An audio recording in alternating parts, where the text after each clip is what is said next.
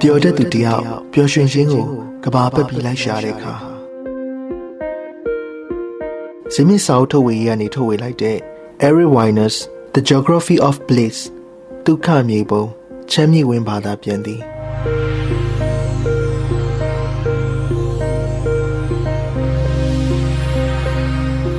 ထိုင်ပျော်ရွှင်ခြင်းဟာမစင်စားခြင်း လူဆိုတာတခါတလေမှဘလောက်ပဲကြိုးစားကြိုးစားပုံစံခွက်သေးကိုဇောက်ထိုးကြတတ်တယ်တဲ့ကျွန်တော်လည်းအခုပုံစံခွက်သေးရောက်နေပြီစူစီဝေါင်းလို့နာမည်ပေးထားတဲ့အရက်ဘားထဲမှာရောက်နေတာဆေးရောင်စုံခြေထားတဲ့အဝေစားမပါတဲ့ထိုင်းမျိုးသမီးတယောက်ကျွန်တော်ရှေ့မှာတိုင်ကိုပတ်ပြီးကနေတယ်ပင်မောင်ဘောလုံးတွေနဲ့ကျွန်တော်တသက်လုံးမစင်စားမိဘူးတဲ့အထူးဆန်းတွေကိုလှုပ်ပြနေတယ်ငားလှဲကြရင်တော့ဒီလိုမဖြစ်စေရဘူးဟေးလို့ကျွန်တော်ကျိန်းဝါခဲ့တာပဲဒါပေမဲ့ အကြောင်းမျိုးမျိုးကြောင့်အခုတော့ဒီနေရာကိုရောက်နေရပြီကျွန်တော်တငယ်ချင်းစကော့ရဲ့အဖြစ်ပါပဲစကော့ကဘန်ကောက်မှာနေတာကြာပြီဒါပေမဲ့တကယ်တမ်းကျတော့ကျွန်တော်လဲလေရင်မဆိုင်ခင်ကတည်းကဒီနိုင်ငံရောက်ရင်တွေ့ရမယ့်ပြဿနာတွေကိုကြိုမြင်အောင်ပြီးသားပါထားပါတော့လေရင်ပေါ်မှာတုန်းကကျွန်တော်ဘေးမှာထိုင်နေတဲ့ Nick နဲ့စကားပြောဖြစ်တယ်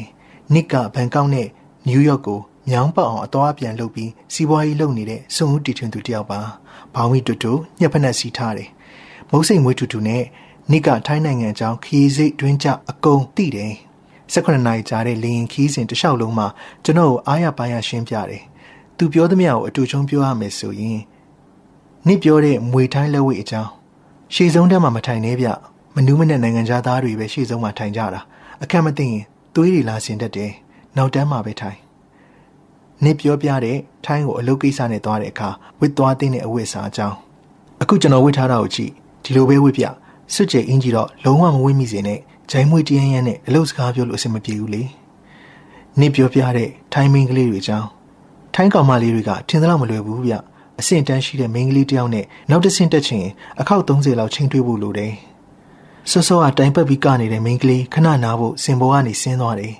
နားနေချိန်ကိုအခွင့်ကောင်းယူပြီးစကော့ကကျွန်တော်ကိုသူ့ရဲ့ theory တစ်ခုကိုရှင်းပြတယ်။မိန်းကလေးတစ်ယောက်နဲ့အိတ်ခွင့်ရဖို့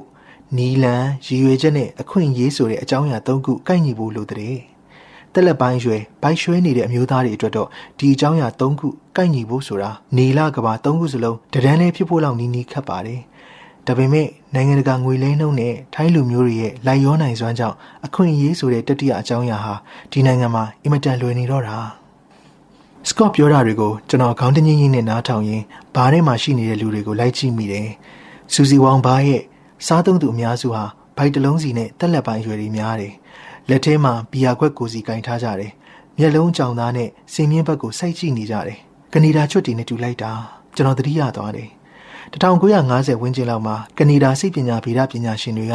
ကျွတ်တီနဲ့စမ်းသပ်မှုတစ်ခုလုပ်ခဲ့တယ်။ကျွတ်တီရဲ့အုံနောက်ထဲကတာယာမှုပေးတဲ့နေရာအစိပ်ပိုင်းတစ်ခုကိုလျှက်စစ်နဲ့လှုံ့ဆော်လို့ရအောင်ကျိုးသွယ်လိုက်တယ်။ အဲ့ဒီကျိုးနဲ့ခလုတ်သေးသေးလေးတွေနဲ့ချိတ်ဆက်ပေးပြီးခလုတ်တွေကိုကျွတ်တီကိုယ်တိုင်လက်နဲ့ဖိလို့ရအောင်စီစဉ်ပေးလိုက်တယ်။လက်နဲ့ခလုတ်ကိုဖိလိုက်တိုင်းကျွတ်တီရဲ့အုံနောက်ထဲမှာဓာတ်ကူးပြီးဇိမ်ကျနေတော့တာပေါ့။ဒါနဲ့ကြွက်တီကိုခလုတ်နှိပ်ချင်သလောက်နှိပ်ပါစေဆိုပြီးထားထားလိုက်တယ်။အဲ့ဒီမှာကြွက်တီဟာအစားအသောက်ကိုတော့စိတ်ဝင်စားတော့ဘူး။တခြားဘာမှမလုပ်တော့ဘူး။သူတို့ရဲ့လက်သေးသေးလေးတွေနဲ့ခလုတ်တီးတီးလေးတွေကိုပဲအဆက်မပြတ်နှိမ့်နေတော့တာတာယာမှုမှာပဲမိန်းမောနေတော့တာပေါ့ ဘန်ကောက်မှာနေနေကြတဲ့နိုင်ငံသားတွေရဲ့ဘောဟာကနေဒါချွတ်တီနဲ့အတူတူပါပဲချွတ်တီကတာယာမှုအတွက်ခလုတ်ကိုအဆက်မပြတ်နှိမ့်ကြသလိုနိုင်ငံသားတွေကတော့ပတ်စံအိတ်ထဲကဘန်းငွေတွေတရွက်ပြီးတရွက်ဆက်တိုက်ထုတ်တယ်ကျန်တာစိတ်ဝင်စားတော့တာယာမှုနောက်တကောက်ကောက်လိုက်တော့တာပဲဒါပေမဲ့တာယာမှုဟာပျော်ရွှင်ခြင်းကိုယူဆောင်လာပေးနိုင်သလားဒါဆိုရင်ထိုင်းနိုင်ငံရောက်နေတဲ့နိုင်ငံသားတွေအကုန်လုံးဒုက္ခချမ်းသာအတီးပြီးနေပြီပေါ့မဟုတ်ဘူး ပျော်ရွှင်ခြင်းဟာတာယာခြင်းတက်တက်မဖြစ်နိုင်ဘူးရုပ်ချက်ကြည့်မယ်ဆိုရင်ထိုင်းလူမျိုးတွေရဲ့လိုက်ရောတီးခံနိုင်စွမ်းဟာနယ်သာလန်လူမျိုးတွေနဲ့တူသယောင်ထင်ရတယ်ဒါပေမဲ့နယ်သာလန်လူမျိုးတွေရဲ့လိုက်ရောနိုင်စွမ်းဟာစနစ်တကျဖွဲ့စည်းတည်ဆောက်ထားတာငါတို့လူမျိုးတွေဟာဒါတွေကိုတီးခံနိုင်တယ်မင်းတို့တီးခံနိုင်လားဆိုတဲ့သဘောမျိုးသူတို့ရဲ့လိုက်ရောနိုင်စွမ်းကိုလည်းဂုံယူစွာပြောတတ်ကြတယ်ထိုင်းလူမျိုးတွေကတော့ဒီလိုမဟုတ်ဘူးလူတွေရဲ့တာယာမှုလောဘတွေစိတ်ဆန္ဒတွေငွေကြေးလိုအပ်ချက်တွေကိုအတိမတ်ပြုတယ် လှုပ်ရှားရှိတာဆက်လုပ်တယ်ကနေဒါစာရေးဆရာမောင်ရက်မွန်ကထိုင်းနိုင်ငံအကြောင်းဒီလိုအထီးအောင်ဆုံးရှင်းပြခဲ့တယ်သူတို့အတွက်တခုခုဟာကော်စောအောက်ထက်ဖွဲ့လို့မရအောင်ကြီးနေတယ်ဆိုရင်အဲ့တခုခုကိုပရိဘောဂလို့သတ်မှတ်လိုက်တာပဲ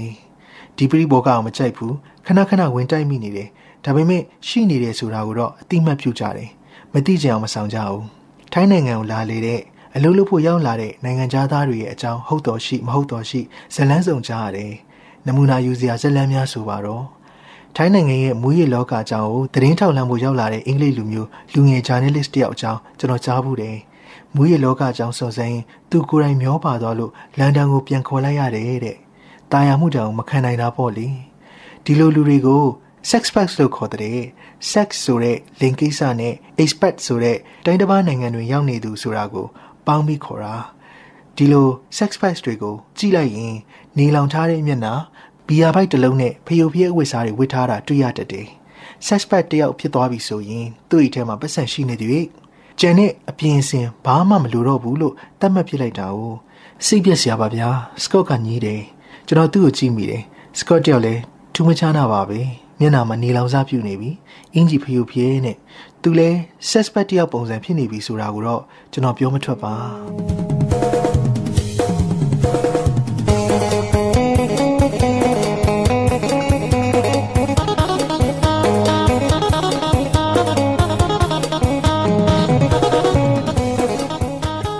ကော့ရဲ့တိုက်ခန်းကိုပြန်ရောက်တော့ကျွန်တော်တို့ DVD ရုပ်ရှင်တကားကြည့်ဖြစ်တယ်။ခိုးကူးခွေဆိုတော့အယုတ်ကမှုံဝါးပြီးအတန်းကဝူးဝါးဝါးနဲ့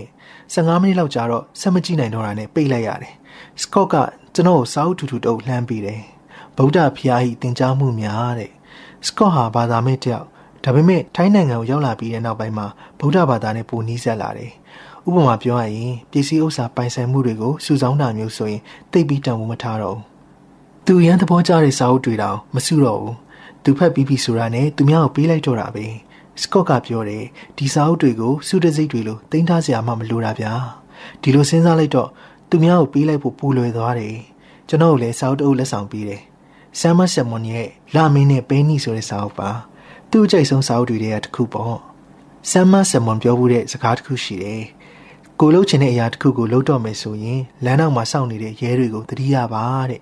စကော့တယောက်လည်းထိုင်းနိုင်ငံမှာဒီအကြံဉာဏ်တိုင်းကျင့်သုံးနေထိုင်နေတယ်ထင်တယ်။ဒါပေမဲ့ထိုင်းနိုင်ငံကရဲတွေကတော့သူဘာလုပ်နေတယ်လဲသိစိတ်ဝင်စားမှမထင်။ဘန်ကောက်မြို့မှာအထူးဆန်းအဖြစ်ပြက်တွေဆိုတာနေတိုင်းတွေ့နေရတဲ့နေလုံးလိုပဲမထူးဆန်းတော့ဘူး။စကော့ကပြောပြတယ်။သူတသက်လုံးမတွေးဘူးခဲ့တဲ့အရာတွေကိုဒီရောက်မှကြုံရတွေ့ရတော့တာပဲတဲ့။ လက်မဲ့စားတော့ဆိုင်ဆိုတာဘန်ကောက်မှာရှိတဲ့အဲ့ဆိုင်မှာစပွဲထုအမျိုးသမီးတွေက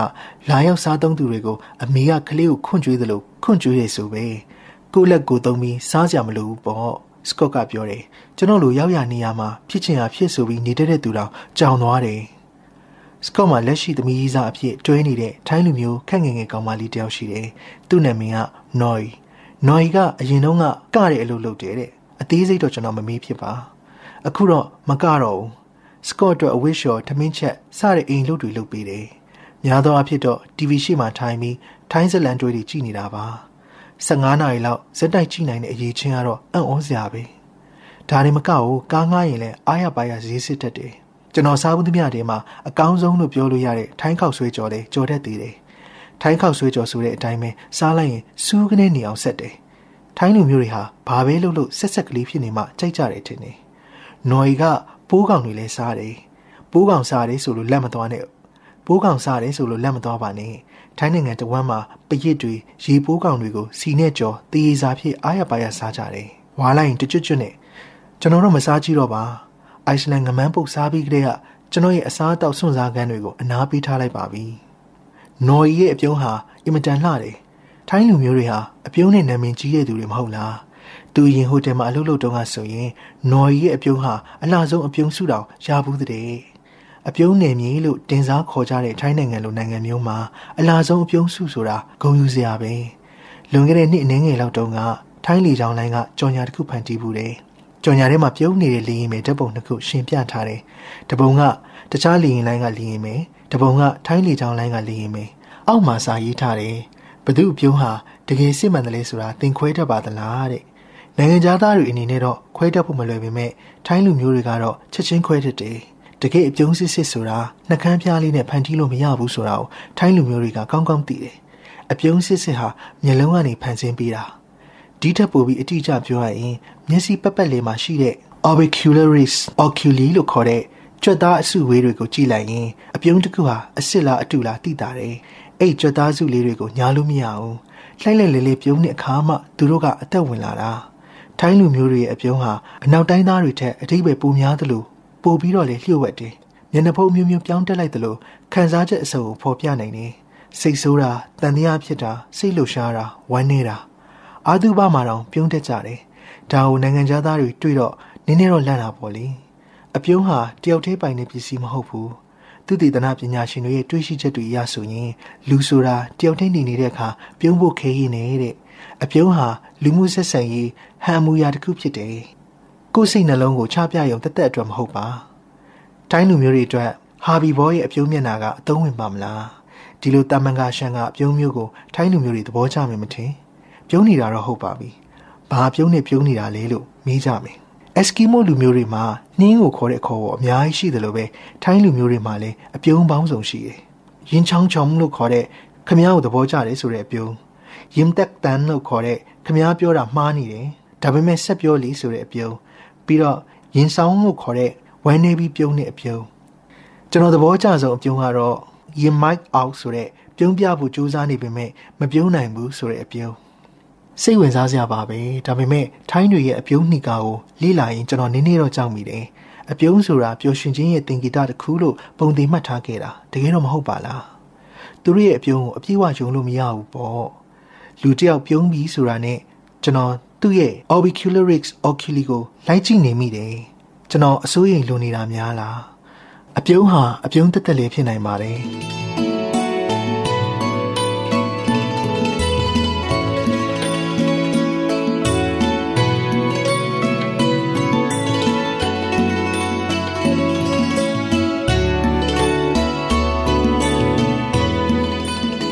ထိုင်းလူမျိုးတော်တော်များများလိုပဲနော်ရီဟာလည်းကုသိုလ်ကောင်းမှုအပေါ်မှာအယုံကြည်ရှိတယ်။ခေါင်းထဲမှာပြုသမျှကုသိုလ်ကိုမှတ်ထားတယ်။ဘုန်းကြီးတွေကိုစွန်းဆန်လောင်းလူခြင်းအဖြစ်နံဘွားမှာပြန်အထောက်ကူဖြစ်မယ်ဆိုတာကိုယုံနေပြီးတော့နော်ရီကသူ့ရီဇာစကော့ကိုလည်းတော်တော်လေးချစ်တဲ့ပုံပဲ။သူဘလို့ဘလောက်တောင်ချစ်တဲ့အကြောင်းကိုမြောက်တွေငပြောသီးကိုချစ်တယ်လို့ကျမကလည်းရှင့်ကိုချစ်တာစသဖြင့်တဖွာဖွာပြောတတ်တယ်။ ရှာရှာပမာ TV မကြည့်ဖြစ်တဲ့အချိန်တွေဆိုရင်နော်ရီကစကော့ကိုအကြံဉာဏ်တွေဘာတွေပေးသေးတယ်။ဘာတွေသေးတန်စဉ်းစားနေတာလဲမစဉ်းစားစမ်းပါနဲ့။ဒီစကားကထိုင်းနိုင်ငံမှာပုံမှန်ပြောနေကြစကားစုတွေတည်းကတစ်ခုပါပဲ။သူတို့အတွက်မစဉ်းစားခြင်းဟာကောင်းမွန်တဲ့ဘဝလို့ဆိုခြင်းတဲ့သဘော။ကျွန်တော်ကိုကျွန်တော်စဉ်းစားဆင်ခြင်နိုင်စွမ်းရှိတဲ့သူလို့မြင်နေ။ကျွန်တော်မစဉ်းစားမိတဲ့အကြောင်းအရာဆိုတာမရှိသလောက်ရှားမယ်ထင်တယ်။အင်မတန်ရေးကြီးတဲ့အကြောင်းအရာတွေအစဘာမှအတိတ်ပဲမရှိတဲ့မဖြစ်စလောက်အရာတွေအစုံအကုန်စဉ်းစားမိတယ်။ ကျွန်တော်တေချာမစဉ်းစားမိတဲ့အကြောင်းအရာဆိုလို့စဉ်းစားခြင်းရဲ့အကြောင်းပဲရှိမယ်ကျွန်တော်ဟာနောက်တိုင်းသားတယောက်ပြီးပြီးစဉ်းစားခြင်းဆိုတဲ့အကြောင်းအရာကိုမေးခွန်းမထုတ်ခဲ့ဘူးဘူးကျွန်တော်တော်တော်စဉ်းစားခြင်းဟာအသက်ရှူခြင်းလိုပါပဲအလိုလိုနေရင်လှုပ်ဖြစ်နေတဲ့အရာကျွန်တော်တို့ရဲ့အင်္ဂလိပ်ဘာသာကိုပဲကြည့်ပါငါတွေးသည်ထို့ကြောင့်ငါရှိသည် မလုတ်ခင်အရင်စဉ်းစားပါတေချာစဉ်းစားပါအောင်အချိန်ယူပြီးစဉ်းစားပါအောင်ကျွန်တော်စဉ်းစားပြီးမှအကြောင်းပြန်ပါမယ်ဒီလိုစဉ်းစားပြီးတာကျေးဇူးပါ ကျွန်တော်တို့အမေရိကန်တွေဟာခေတ်သစ်ယဉ်ကျေးမှုကြောင့်စဉ်းစားတွေးခေါ်မှုနည်းပါးလာတယ်လို့တချို့ကထင်ကြတယ်မဟုတ်ဘူးခေတ်ပေါ်ယဉ်ကျေးမှုဟာနည်းနည်းနည်းနည်းစဉ်းစားခြင်းကိုသာထိခိုက်စေတာအပေါ်ယံစဉ်းစားတွေးခေါ်မှုတွေကိုတော့အားပေးတယ်အပေါ်ယံစဉ်းစားခြင်းဟာလည်းစဉ်းစားခြင်းတစ်ခုပဲလေလူတွေကပြောကြတယ်တီချာလိလာစဉ်းစားထားတဲ့ဘဝဟာကောင်းသောဘဝဖြစ်တယ်တဲ့တိစိတ်ကျမ်းမာရေးကုထုံးလို့ခေါ်တဲ့ဈေးပညာဟာဒီအချက်ပေါ်မှာမူတည်ပြီးတိဆောက်ထားတာ ကျွန်တော်တို့ရဲ့စဉ်းစားပုံစဉ်းစားနည်းတွေကိုသာပြင်နိုင်မယ်ဆိုရင်ကျွန်တော်တို့ရဲ့ခေါင်းထဲကအတွေးခေါ်ဆက်ကြီးကိုအစင်းမြင့်နိုင်မယ်ဆိုရင်ပျော်ရွှင်ခြင်းကိုမတွေ့ရင်တော့မှစိတ်ညစ်စရာတွေရော့သွားလိမ့်မယ်လို့သိစိတ်ကူထုံးကဆိုတယ်ကျွန်တော်ကိုယ်တိုင်လည်းဘဝတစ်လျှောက်လုံးမှာစဉ်းစားတွေးခေါ်ခြင်းကိုအသုံးချပြီးပျော်ရွှင်မှုဆိုတာကိုရှာဖို့ကြိုးစားခဲ့ပူပါတယ်ပျော်ရွှင်ခြင်းကိုရှာမတွေ့ခဲ့ခြင်းဟာကျွန်တော်စဉ်းစားဉာဏ်မမီသေးလို့ပဲလို့ယူဆခဲ့တယ်မစဉ်းစားပဲနေကြည့်ရင်ဘလို့ဖြစ်မလဲဆိုတာကိုတခါမှအထက်မတွေးမိဘူး ထိုင်းနိုင်ငံရောက်တော့မှပဲဒါကိုတွေးမိတော့တယ်ထိုင်းလူမျိုးတွေဟာစဉ်းစားတွေးခေါ်ခြင်းအပေါ်မှာတော်တော်တန်တရားရှိပုံပဲထိုင်းလူမျိုးတွေအတွက်တော့စဉ်းစားခြင်းဟာပြေးနေတဲ့သူနဲ့အတူတူပဲပြေးတိုင်းလဲရှေ့ကိုရောက်တာတော့မဟုတ်ဘူးလေအပြေးဆက်ပေါ်မှာပြေးနေတာလည်းဖြစ်နိုင်တယ်နောက်ပြန်ပြေးနေတာလည်းဖြစ်နိုင်တာပဲထိုင်းလူမျိုးတွေဟာစိတ်သက်ခွန်အားစာအုပ်တွေဝဲလိမရှိဘူးသူတို့ရဲ့ပြဿနာတွေကိုလည်းစိတ်ကျမ်းမာရေးဆရာဝန်တွေစီသွားပြီးညီးပြလိမရှိဘူးဝူရီအယ်လန်ရုပ်ရှင်ကားတွေလည်းမကြည့်ဘူးနွိုင်းအပါဝင် တခြားထိုင်းလူမျိုးတွေကိုပျော်နေကြသလားလို့ကျွန်တော်မေးခွန်းထုတ်ကြည့်တော့သူတို့ကပြုံးပြီးရင်ရင်ကြီးကြီးပဲပြန်ဖြေကြပါတယ်ကျွန်တော်မေးခွန်းကိုထူးဆန်းနေလို့မြင်ကြပုံပဲကျွန်တော်အထင်ကိုပြောရရင်တော့ထိုင်းလူမျိုးတွေဟာပျော်နေပြီးသားသူတွေဆိုတော့ပျော်ရွှင်ခြင်းကြောင့်ကိုတည်တည်ကိုထည့်မစင်စားတော့တာဖြစ်မယ်ကျွန်တော်ကိုကျွန်တော်လည်းမေးခွန်းထုတ်မိတယ်စိတ်တဲ့ခွန်အားစာအုပ်တွေစာကြည့်တဲ့တစ်ခုစာလောက်ဖတ်ပြီးသွားတော့ကျွန်တော်ဘာတွေများရသွားလို့လဲစာအုပ်ထဲက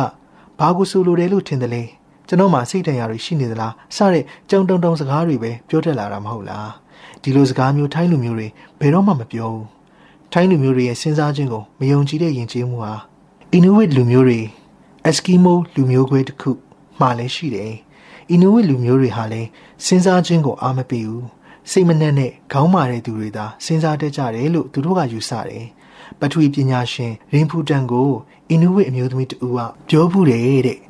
ကျမကဘယ်တော့မှမစဉ်းစားဘူးရှင်ဂုံယူတဲ့လေတံအမှန်တရားကိုပြောပြနေတဲ့လေတံမျိုးနဲ့ပြောတာစဉ်းစားလေလေအသက်တူလေလေပဲလို့သူတို့ကယူဆတဲ့ရီဖူတန်ကကောက်ချက်ချတယ်ပျော်နေပြီးသားလူတွေဟာစဉ်းစားစရာအကြောင်းမရှိဘူးဘဝကိုမေးခွန်းထုတ်နေမဲ့အစားတန်အောင်နေလိုက်တော့တာဒုက္ခဗေဒသိပ္ပံပညာရဲ့ပိုင်းမှာတော့ဒီအကြောင်းအရာနဲ့ပတ်သက်တဲ့လေ့လာမှုတွေမေမေရရမရှိဘူးထူးတော့မထူးဆန်းဘူး ပညာရဲ့နယ်ပယ်မှာမစင်စားခြင်းဆိုတဲ့အကြောင်းအရာကိုဘယ်လေ့လာခြင်းပါမလဲဒါပေမဲ့ဒီအကြောင်းအရာကိုစွန့်စွန့်စားစားလေ့လာခဲ့တဲ့စိတ်ပညာရှင်အနည်းငယ်တော့ရှိပါတယ်လေ့လာမှုတစ်ခုမှာစိတ်ပညာရှင်တမ်ဝယ်ဆန်နဲ့ဂျိုနသန်စကူလာနှစ်ယောက်ပေါင်းပြီးလူအုပ်စု၃စုကိုလေ့လာတယ်အုပ်စု၃စုကို Stravinsky ရဲ့ຫນွေဥကာထသချင်းကိုဓာတ်ထောက်ခိုင်းတယ်ပထမအုပ်စုကိုဘာမှမပြောဘဲနားထောင်ခိုင်းတယ်ဒုတိယအုပ်စုကိုတချင်းနားထောင်ရင်ကိုယ့်ရဲ့ပျော်ရွှင်မှုကိုတိုင်းတာခိုင်းတယ် တတိယအုပ်စုကိုတော့တချင်းနားထောင်ရင်စိတ်ကိုပျော်အောင်ထားဖို့ကြိုးစားခိုင်းတယ်ရလက်တွေထွက်လာတော့ဘာမှမလုပ်ပဲဒီတိုင်းနားထောင်ခဲ့တဲ့အုပ်စုကလူတွေဟာတချင်းရတာကိုကြည်ကြည်နက်နက်ခံစားလို့ရတယ်ကျန်တဲ့နှစ်ဖွဲ့ကတော့ပျော်ရွှင်မှုအပေါ်အာရုံစိုက်နေရင်နဲ့အရသာမတွေးလိုက်ဘူးအဖြေကရှင်းပါတယ်ပျော်ဖို့အကြောင်းပဲစဉ်းစားနေရင်ပျော်ရမှာမဟုတ်ဘူးအတွေးခေါ်ပညာရှင်အလဝန်းကပြောခဲ့ဘူးတယ်မကောင်းတဲ့တခြင်းတွေမှာသာအဓိပ္ပာယ်ရှိတာတဲ့အဓိပ္ပာယ်ဆိုတဲ့နောက်မှာစကားလုံးတွေသင်္ကေတတွေပါလာတယ်စဉ်းစားစရာတွေများလာတယ် တခြင်းကောင်းတစ်ပုဒ်မှာစဉ်းစားစရာများများဆဆရှိချင်မှရှိမယ်တခြင်းကောင်းတစ်ပုဒ်ဟာတခြင်းကောင်းတစ်ပုဒ်ပါပဲဒီလိုပဲ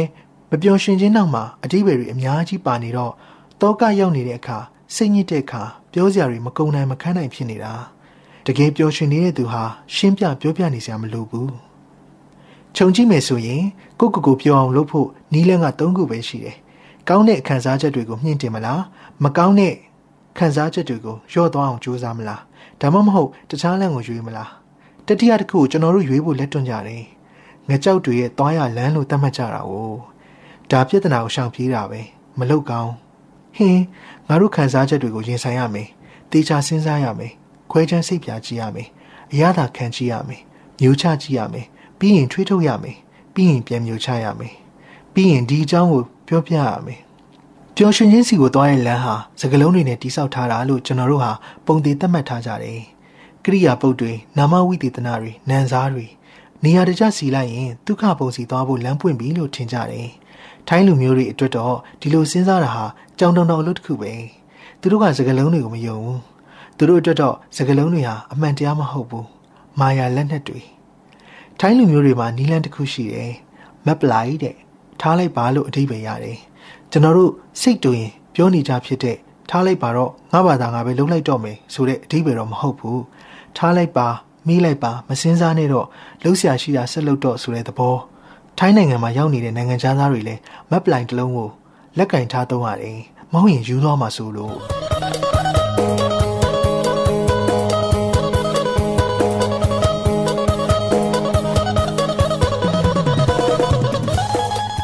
အကုန်လုံးပြည့်စည်ကုန်ပြီ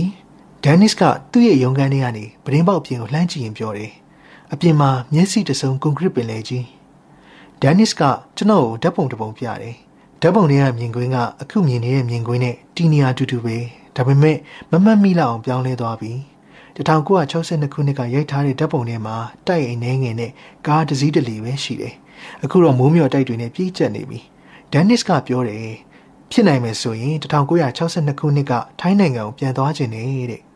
ထိုင်းလူမျိုးတွေကတော့ပြန်သွားခြင်းမှာမဟုတ်ဘူးသူတို့ဟာအပြောင်းလဲကိုတက်တောင့်တက်တာရင်ဆိုင်နေတဲ့လူမျိုးတွေ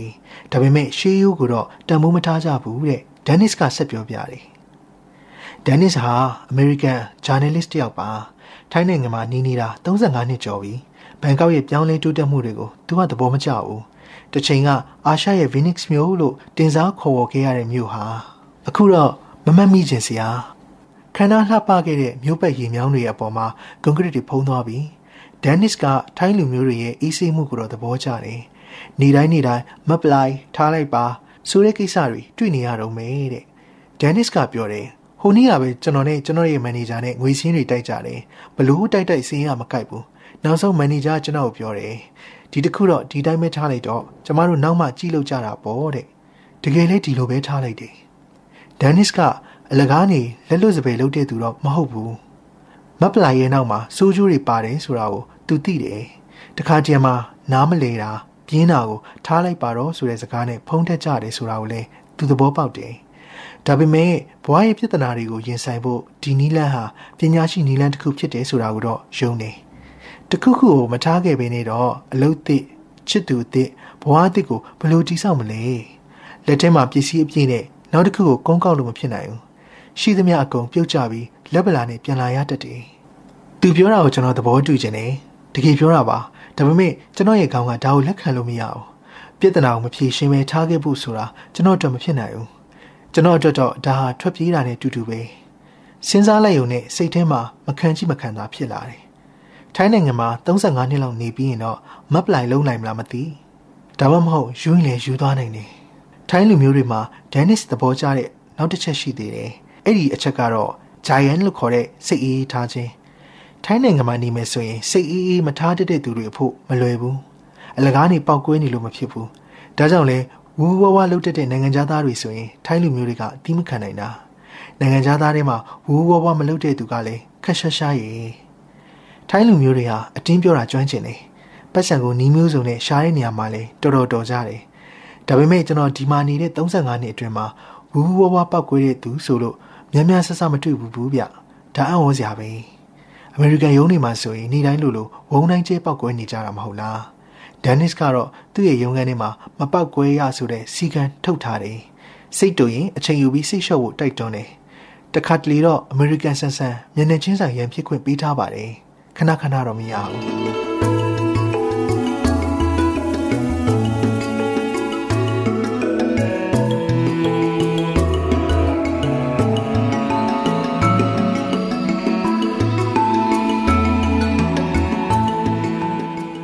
ကျွန်တော်ကူနစ်ဆိုတဲ့ထိုင်းလူမျိုးကျောင်းဆရာတယောက်နဲ့တွေ့ဖြစ်တယ်။ဆရာများနားနေခံမှာတွေ့ဖြစ်တာပါ။နားနေခံရဲ့ကျန်းကင်းမှာတစ်သားပြောင်ပြောင်ခင်းထားတယ်။လင်းခွေးတွေမှာတွေ့ရတဲ့အကောင်းစားနားနေခံတွေပုံစံမျိုး။ကူနစ်ရဲ့အသားရည်ကအပြစ်ပြောစရာမရှိကြည်လင်းနေတယ်။သူဝတ်ထားတဲ့အင်ဂျီဖြူနဲ့နက်တိုင်မှာလည်းတွန့်ရတစ်ချက်မတွေ့ရအောင်။တကူရီတန့်ရှင်းတက်ရမှုဟာထိုင်းလူမျိုးတွေအတွက်သိအရေးကြီးတယ်။အဝိစားတွေကြွေမော့နေတာဖုံပေနေတာမျိုးကိုမကြိုက်ကြဘူး။ ကူနစ်ဟာကျွန်တော်ရဲ့မိကုံကိုကိုတွေ့ဇလန်တစ်ခုနဲ့နမူနာပေးပြီးပြန်ပြေးတယ်။ကူနစ်အိမ်ကြီးချင်းရဲ့အိမ်မှာငပြောပင်တွေစိုက်ထားတယ်။ငပြောပင်တွေကတန်လွန်းတော့အရွက်တွေရှေ့ကိုင်းပြီးကူနစ်ရဲ့ခြံဘက်ကိုရောက်လာတယ်။ငပြောပင်အရွက်မှာပါလာတဲ့ပိုးမွားတွေပြုတ်ကျပြီးကူနစ်ရဲ့အိမ်ထဲထိရောက်လာတယ်။ကူနစ်ရဲ့နေရာမှာကျွန်တော်တို့အမေရိကန်တွေသာဆိုရင်ဟစ်ကောင်မင်းငပြောပင်တွေကိုတခုခုလောက်တော့မင်းပင်ကပိုးတွေငါအိမ်ထဲတောင်ရောက်နေပြီကွာလို့ပြောဖြစ်မှတေးချတယ်။ ဒါပေမဲ့ကုနစ်ကတော့ဒီလိုမပြောဘူးငပြောပင်ကအရွက်တရွက်ကိုချိုးလိုက်တယ်တရွက်သေးပဲသူ့အတွက်အဆင်မပြေဘူးဆိုတာကိုငပြောရွက်တရွက်နဲ့အရေးမပြလိုက်တာရက်အနည်းငယ်ကြတော့အိမ်ကြီးချင်းကငပြောရွက်တွေကိုတိပေးလိုက်တယ်ပြဿနာဟာစကားတခုံးမှမပြောလိုက်ရပဲပြည်လေသွားတယ်ဆက်ဆံရေးကိုအရင်ဆုံးဦးစားပေးရတယ်လူမှုဆက်ဆံရေးဟာပြဿနာထက်ပိုရေးကြီးတယ်ကုနစ်ကရှင်းပြတယ်သူပြောတာကိုကျွန်တော်တေချာစဉ်းစားကြည့်တယ် ကျွန်တော်တို့အတွက်တော့ပြဿနာကိုဦးစားပေးပြီးအရင်ဖြေရှင်းကြတာများတယ်ဆက်ဆံရေးကနောက်မှလာတာအမှန်တရားအတွက်အပေါင်းအသင်းတငယ်ချင်းမပြောနဲ့မိသားစုကိုပါစတေးဖို့အသင့်ဒါပေမဲ့ကုနစ်အနေနဲ့သူ့အိမ်ကြီးချင်းကိုရင်ရင်ကြီးကြီးတောင်းဆိုလို့မရဘူးလားငပြောကိုင်းကိုနည်းနည်းလေးတိပေးပါလို့ပြောရင်ဘာဖြစ်မှာမို့လို့လဲကုနစ်ကပြန်ဖြေတယ်ဒီလိုတော့ပြောလိုက်တာအလဟတ်သက်ရန်လိုတာနဲ့အတူတူပဲတဲ့ဒေါသစိတ်ဟာအတုံးမကျတဲ့စိတ်ပြအပြင်ကိုရှမ်းမထွက်အောင်ပိတ်ထားဖို့လိုတယ် ကျွန်တော်တို့မှာစကားပုံတစ်ခုရှိတယ်ရင်းနှီးရေစိုးတွေကိုအထင်းမှာပဲလှောင်ထားပါအပြင်လူများရေကြီးကိုသာမြင်ပါစေတဲ့စီအေးထားတာကောင်းပါတယ်ဒါပေမဲ့ထိုင်းနိုင်ငံရဲ့မြင့်မားနေတဲ့လူသက်မှုနှုန်းကဘာဖြစ်လို့လဲတယောက်နဲ့တယောက်တိမတက်ထိုးကြိတ်ကြတဲ့မွေထိုင်းလက်ဝိတ်ကြတော့ရောဒါမှမဟုတ်ဘန်ကောက်ယန်ဟီဆေးုံကခွဲစိတ်ဆရာဝန်တွေရဲ့အထူးကျွမ်းကျင်မှုတစ်ခုအကြောင်းမေးကြည့်မယ်ဆိုရင်ရောခမားနဲ့ခမားရဲ့ယောက်ျားအင်္ဂါနဲ့မပြောကမဆိုကအိုးစားကွဲသွားခဲ့မယ်ဆိုရင်အဲ့ဆေးရုံကိုသွားဖို့လိုလိမ့်မယ် အဲ့ဆေးရုံကဆရာဝန်တွေကတခြားဆရာဝန်တွေထက်ပူတော်နေတာတော့မဟုတ်ဘူးတစ်ချိန်လုံးဒါပဲကူနေရတော့ကျင့်သားရသွားလို့ပါမကြာခဏဆိုလိုထိုင်းသတင်းစာတွေမှာတွေ့ရတဲ့သတင်းတစ်ခုရှိတယ်ဇနီးတွေကယောက်ျားကိုစိတ်ဆိုးပြီးလိန်တံကိုဓာတ်နဲ့ဖျက်ပစ်တဲ့အကြောင်းနောက်ပိုင်းကျတော့ပြက်သွားတဲ့လိန်တံကိုဆရာဝန်တွေကပြန်ဆက်ပေးနိုင်နေပြီဆိုတာကိုလူတွေသိလာကြတယ်။ဒါနဲ့အမျိုးသမီးတို့ကြီးကလည်းဒီတစ်ခါဆိုရင်တော့ဖြတ်ပြီးရင်ဘဲစာကျွေးပြစ်မယ်ဆိုပြီးထက်ဆင့်တိုးချင်းချောက်လာကြတဲ့ ဒီလိုနဲ့ထိုင်းမျိုးသားတော်တော်များများလေးပို့ပြီးလိမ်မာလာကြတယ်ဆိုပါတော့အလေလက်လမ်းစဉ်ကိုကျင့်သုံးတဲ့နိုင်ငံတစ်ခုဖြစ်တဲ့ထိုင်းနိုင်ငံဟာဒေါသကိုတော့အလေလက်အတိုးလျှော့မလုံနိုင်ကြသေးဘူးထင်တယ်။သူမတူအောင်အေးအေးဆေးဆေးနေတတ်ကြသလိုမထင်ရင်မထင်သလိုရွှေပန်းကိုဓာတ်နဲ့ဖြတ်တတ်ကြတယ်။အစွန်းနှစ်ဖက်ပေါ့လေ။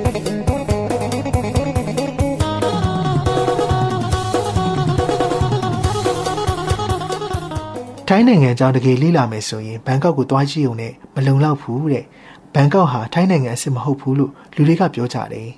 နယူးယောက်ကြောင်းတည်ုံနဲ့အမေရိကန်နိုင်ငံကြောင်းမသိနိုင်သလိုပဲရစ်ကိုရောက်ဖူးုံနဲ့ပြင်သစ်ပြည်ကိုဝေဖန်လို့မရသလိုဘန်ကောက်ဟာလည်းထိုင်းတနိုင်ငံလုံးကိုကိုစားမပြုဘူးလို့ဆိုကြတယ်ဒါပေမဲ့ကျွန်တော်ကတော့ဒီလိုမထင်ဘူးဒီမြို့တော်ကြီးတွေဟာရုပ်ခနဲပေါ်လာတဲ့မြို့တွေမဟုတ်ဘူးမြေကြီးထဲမှာနှစ်ပေါင်းများစွာအမြင့်တွယ်ပြီးရှင်သန်လာကြတာ နိုင်ငံရဲ့တခြားမြို့တွေထက်ပိုပြီးမြန်မြန်ဆန်ဆန်တိုးတက်လာတာတခုပဲဒီလိုတွေးမယ်ဆိုရင်နယူးယောက်ကိုအမေရိကလို့ခေါ်လို့ရတယ်လို့ဘန်ကောက်ကလည်းထိုင်းနိုင်ငံရဲ့ပြရုပ်တစ်ခုပါပဲဘန်ကောက်ရဲ့မိုးမျှော်တိုက်တွေကိုတိဆောက်တဲ့နေရာမှာအရေးပါတဲ့သူတူဖြစ်တဲ့ဆူမတ်ဂျမ်ဆိုင်ဆိုတဲ့ထိုင်းလူမျိုးဘိတုကပညာရှင်တယောက်နဲ့တွေ့ဖို့ကျွန်တော်စီစဉ်ထားတယ်ဆူမတ်ကထိုင်းနိုင်ငံရဲ့နာမည်အကြီးဆုံးဘိတုကပညာရှင်တွေတဲ့တူပါဘန်ကောက်မြို့တော်ရဲ့လူသိအများဆုံးအဆောက်အုံတော်တော်များများကိုဖန်တီးပေးခဲ့တဲ့သူ စိတ်ရုပ်အဆောက်အုံလို့နာမည်ပေးထားတဲ့စိတ်ရုပ်တစ်ကောင်နဲ့တူတဲ့အဆောက်အုံလည်းပါတယ်။သူကထိုင်းပြည်ရာမာတတိယရဲ့မျိုးဆက်တူပြင်သစ်နဲ့အင်္ဂလန်မှာကြီးပြင်းလာတဲ့သူအင်္ဂလိပ်စကားကိုမှုတ်နေအောင်ပြောတတ်တယ်။ယဉ်ကျေးမှုကြောင့်မေးလို့မြန်းလို့အင်မတန်ကောင်းမဲ့သူတူပဲ။ကျွန်တော်သူနဲ့တွေ့ဖို့တော်တော်မျှော်လင့်ထားတယ်။ဒါပေမဲ့အခုလောလောဆယ်တော့ကျွန်တော်စီးလာတဲ့အငှားကမရွေ့သေးဘူး။ကားပိတ်နေတာ။ကားဆရာကတော့အေးအေးဆေးဆေးပါပဲ။သူအေးဆေးနိုင်ပေမဲ့ကျွန်တော်ကတော့နောက်ခန်းမှာဖင်ပူနေပြီ။မခံနိုင်တော့ဘူး။ ကားကပေးလိုက်တယ်ကားပေါ်ကဆင်းတယ်လမ်းမှာသွားနေတဲ့ဆိုင်ကယ်ကယ်ရီတစ်စီးကိုလှမ်းတားလိုက်တယ်ဆိုင်ကယ်ကယ်ရီတွေကဈေးသက်သာတယ်ဝှစ်ခနဲဝှစ်ခနဲကားကြိုကားကြားကနေသွားလို့ရတဲ့အတွက်မြို့လေကောင်မှာအင်မတန်အဆင်ပြေတယ်ပတ်စံလည်းသိမပေးရအောင်ကျွန်တော်ဆိုင်ကယ်နောက်ခုံကိုခွလိုက်တယ်ဆိုင်ကယ်ကဝှီးခနဲအချိန်နဲ့ထွက်တယ်ပိတ်ကျက်နေတဲ့ကားတွေကြားကနေဝင်လိုက်ထွက်လိုက်နဲ့မောင်းတယ်ကားတွေကိုလက်နဲ့လှမ်းထိလို့တောင်ရနိုင်တယ်ဘန်ကောက်ရဲ့အလှပကိုအနီးကပ်တွေ့ချင်ဒီနည်းဟာအကောင်းဆုံးပါပဲ။ အနောက်နိုင်ငံတွေရဲ့မြို့ကြီးတော်တော်များများဟာရှော့ဖွတ်ထားတဲ့အဝိစားတစ်တစ်ခုလိုပဲဘာနဲ့တမ်းမှမရှိတော့ဘူးဘန်ကောက်ကတော့ဒီလိုမဟုတ်ပါအနံ့သက်ပေါင်းစုံရနေတယ်ခောက်ဆွဲကြော်နဲ့လက်လက်ဆက်ဆက်တည့်တည့်အနံ့တွေပြင်အမိုက်နဲ့သီးနဲ့တွေလည်းလေထဲမှာလူးနေတယ်နှာခေါင်းရတာခံလို့ရတာပေါ့လေစေစုနဲ့နင်းငယ်အတွင်းမှာဘန်ကောက်ဟာဝေယုံသုံးကအရှိန်နဲ့တူးတက်သွားတာတာမန်ခတ်မိုင်းမိုင်းမြို့တော်လေးတစ်ခုကနေပြီးလေးဘက်လေးတန်ပြန့်ထွက်နေတဲ့အေယာမမြို့ကြီးတစ်ခုအဖြစ်အသွင်ပြောင်းသွားတယ်အငွေ့တလူလူ အသက်ရှူတန်ပြင်းပြင်းနဲ့အတားအဆီးမရှိကြီးထွားလာတယ်။ဘန်ကောက်မြို့ကြီးဘယ်နေရာကနေစလို့ဘယ်နေရာမှာဆုံးသလဲဆိုတာကိုဘယ်သူမှတည်တည်ချာချာမသိ။လူကြီးဘယ်လောက်ရှိလဲဆိုတာလဲအတိအကျပြောလို့မရတဲ့အထိဘောင်မဲ့တတိုင်းမဲ့ဖြန့်ကျက်ခြေပြန့်သွားတာ။ဖန်တီယာတီမီဂွန်ဟောင်းတစ်ခုဖြစ်တဲ့မြို့ကလူနဲ့တောကလူဘယ်သူပိုပြောတယ်လဲဆိုတဲ့မိဂွန်အတွက်ထိုင်းလူမျိုးတွေမှာအဖြေမရှိသေးဘူး။သူတည်တနာအဖြေတွေကလည်းမရေရာမသေးကြ။ ပုံမှန်အတိုင်းဆိုရင်တော့ထိုင်းနိုင်ငံလိုမျိုးဖွံ့ဖြိုးဆဲနိုင်ငံတွေမှာမြို့နေလူစုဟာတောနေလူတွေထက်ပိုပြောကြတယ်။မြို့ကြီးပြကြီးမှာဆိုရင်အခွင့်အလမ်းပိုများတယ်မဟုတ်လား။ဒါပေမဲ့ထိုင်းနိုင်ငံမှာမြို့ကြီးပြကြီးကိုပြောင်းလာတဲ့ရွာသားတွေဟာလူကြီးပဲပြောင်းလာကြတာမဟုတ်ဘူး။တရွာလုံးရွှေ့လာကြတာ။မြို့ပြရဲ့အခွင့်အရေးတွေပြင်ရွာတွေရဲ့အားသာမှုတွေကိုပါတနေရာထဲမှာရအောင်တရွာလုံးပြောင်းလာလိုက်တာမျိုး။ဘန်ကောက်ပတ်ဝန်းကျင်ကိုလေ့လာကြည့်ရင်သိနိုင်တယ်။မြို့ကြီးတစ်ခုလို့ပြောမယ့်အစားရွာပေါင်းများစွာစုထားတဲ့နေရာတစ်ခုလို့ပြောရင်ပုံမှန်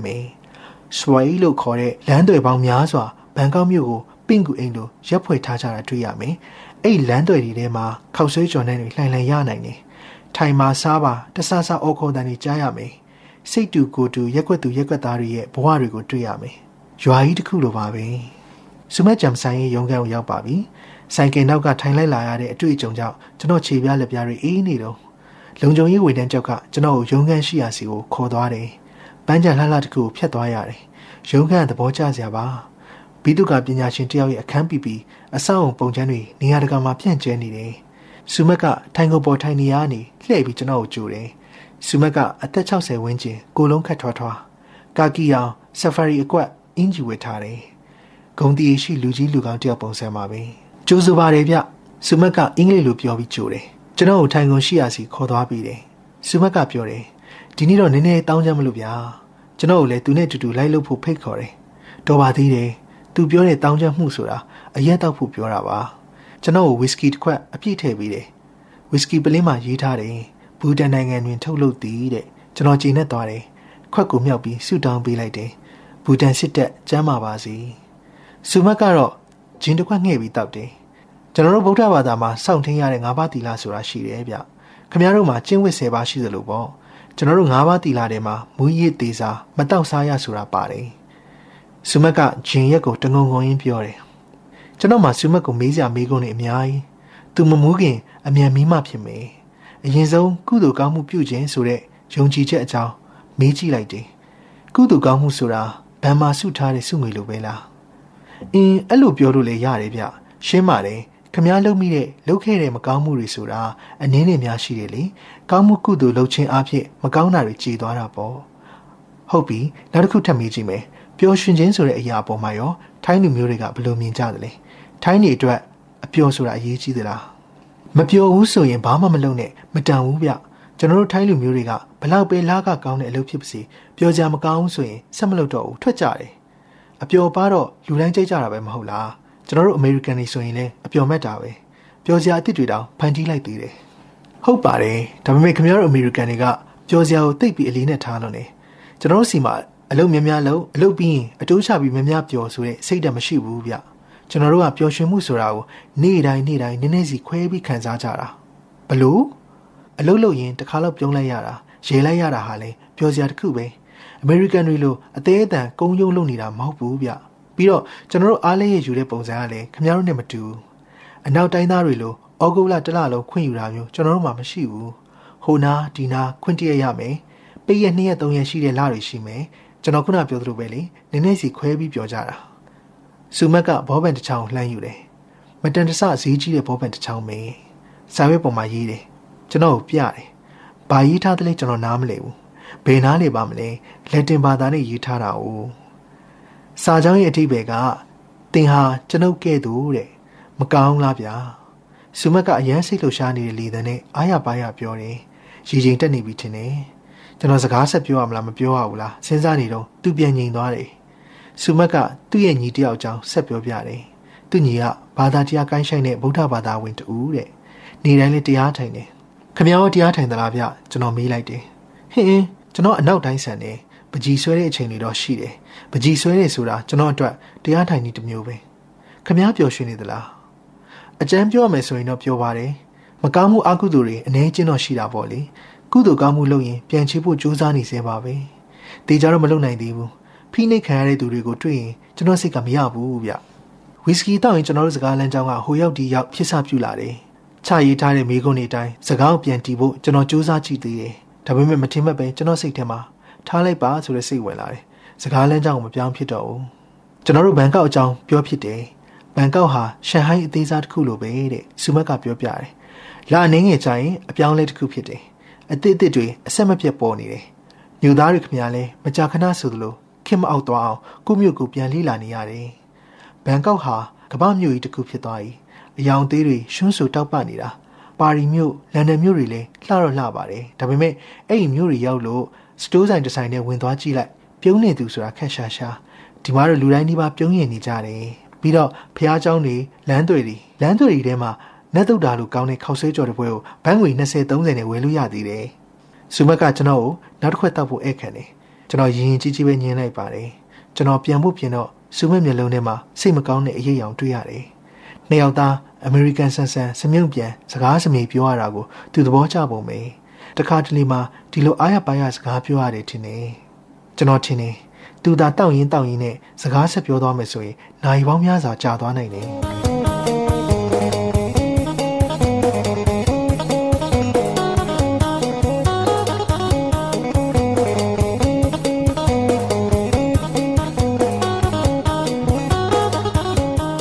ချို့ကမြို့ကြီးပြကြီးတွေဟာနတ်ဖျားတွေမရှိတော့တဲ့နေမီတွေလို့ထင်ကြတယ်။သို့တော့ပထမဆုံးသောမြို့တွေရဲ့ရည်ရွယ်ချက်ကဘာသာရေးပြန့်ပွားဖို့ပါ။ ခရိယန်ဘာသာဟာမြို့ကြီးပြကြီးတွေကနေစတင်ခဲ့တာမဟုတ်လား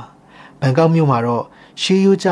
ဘာသာရေးကမ်းရှင်းမှုနဲ့ခေတ်သစ်လူနေမှုဟာတနေရာထဲမှာလာပေါင်းနေတယ်။ကွာရှင်းပြီးသားလင်မယားနှစ်ယောက်အကြောင်းမျိုးမျိုးကြောင့်တအိမ်နဲ့တူတူနေနေရတယ်လို့ပါပဲ။ဘန်ကောက်မြို့ကိုပတ်ထားတဲ့မိုးပြန်ရထားကိုစီးရင်ကျွန်တော်အပြင်ဘက်ကိုလှမ်းကြည့်တယ်။ shopping center နှစ်ခုကြားမှာညက်နေတဲ့ရွှေရောင်တိပြီးနေတဲ့ဖျားเจ้าတစ်ခုကိုလှမ်းမြင်ရတယ်။ကျွန်တော်ရထားပေါ်ကဆင်းပြီးအေယာဝန်ဗိမ္မာန်စီကိုလှမ်းလျှောက်သွားလိုက်တယ်။ ဒီမိမ့်မှန်ရဲ့တမိုင်းကြောင်းကစိတ်ဝင်စားစရာပဲလွန်ခဲ့တဲ့နှစ်အတန်ကြာအထက်မြင့်ဟိုတယ်တလုံးဆောင်နေရင်အလုပ်သမားတွေဟာနေတိုင်းခက်ခဲတွေတွေ့ရတယ်ဆက်တွေပြက်တယ်ဘာမှအဆင်မပြေဘူးဒါနဲ့တယောက်ကအချံပေးတယ်ဗိမ္မာန်တစ်ခုဆောက်ပြီးနတ်ဖျားတွေစီမှာဆူတောင်းဖို့ဗိမ္မာန်ဆောက်ပြီးတဲ့အခါပြဿနာတွေအကုန်အလူလူပြောက်သွားတယ်ဆောက်လို့ရ project လည်းချောချောမောမောပဲပြီးသွားတယ်ယနေ့အထိထိုင်းလူမျိုးတွေဟာအေယံဗိမ္မာန်ကိုလမ်းကြုံရင်ကြုံသလိုလာရောက်ဆူတောင်းနေသေးပါပဲအေယံဗိမ္မာန် ပတ်ပတ်လေးမှာတော့အနောက်တိုင်းနတ်ဖျားတွေဖြစ်တဲ့ Burberry, Louis Vuitton, Madonna နဲ့ Starbucks ဆိုင်တွေတမျိုးတော့တမျိုးပဲ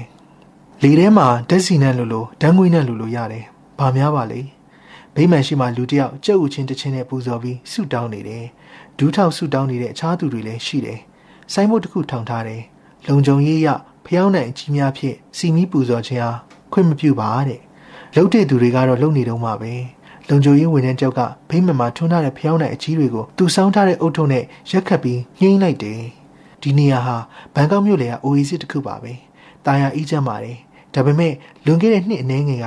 စိတ်မနှက်တဲ့လူတယောက်ဗိမ့်မှန်တွေကရွှေရုပ်ကျူကိုတူနဲ့ထုပြီးဖျက်ဆီးဖို့တယ်။အဲ့ဒီလူကိုလူအုပ်ကြီးကတခါတည်းအသေးရိုက်တက်ပစ်လိုက်တဲ့။ထိုင်းသတင်းမီဒီယာအဲ့တက်ပြတ်မှုကိုရှုံချပြီးရုပ်ထုပျက်စီးသွားတဲ့အတွက်စိတ်မကောင်းကြောင်ဖော်ပြခဲ့တာဖတ်လိုက်ရတယ်။ကျွန်တော်ဘန်ကောက်မြို့တခွင်ဟိုဟိုဒီဒီရှောက်ကြည့်တယ်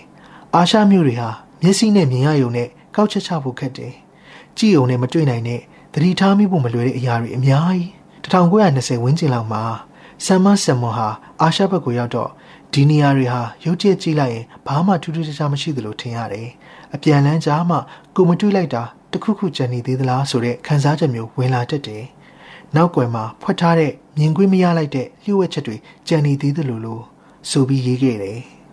ဘန်ကောက်ရဲ့တရုတ်တန်းကိုကျွန်တော်ရောက်သွားတယ်တချို့မြို့ကြီးတွေမှာတွေ့ရတဲ့တဲ့မဖြစ်ဖြစ်အောင်လှုပ်ယူထားတဲ့တရုတ်တန်းအတုမဟုတ်ဘူးဘန်ကောက်ရဲ့တရုတ်တန်းကတကယ်ရှင်သန်လှုပ်ရှားနေတယ်ထိုင်းပြည်တစ်ခွင်မှာတရုတ်ယဉ်ကျေးမှုအငွေ့သက်တွေရှိနေခဲ့တာနှစ်ပေါင်းရာကျော်ခဲ့ပြီခုထိလည်းရှိနေစေတရုတ်တန်းတစ်လျှောက်မှာစက်ပစ္စည်းဆိုင်တော်တော်များများတွေ့ရတယ်ဆိုင်တွေကမယုံနိုင်စရာကောင်းလောက်အောင်တန့်ရှင်းတက်ရက်နေတယ်လမ်းမေးမှာရှောက်သွားနေတဲ့ခွေးတွေလည်းရှိတယ် ဆိုင်တွေအိမ်တွေတော်တော်များများဟာလမ်းပေါ်ကကြည့်ရင်အထဲကိုဒိုးရှုပေါက်မြင်နေရတယ်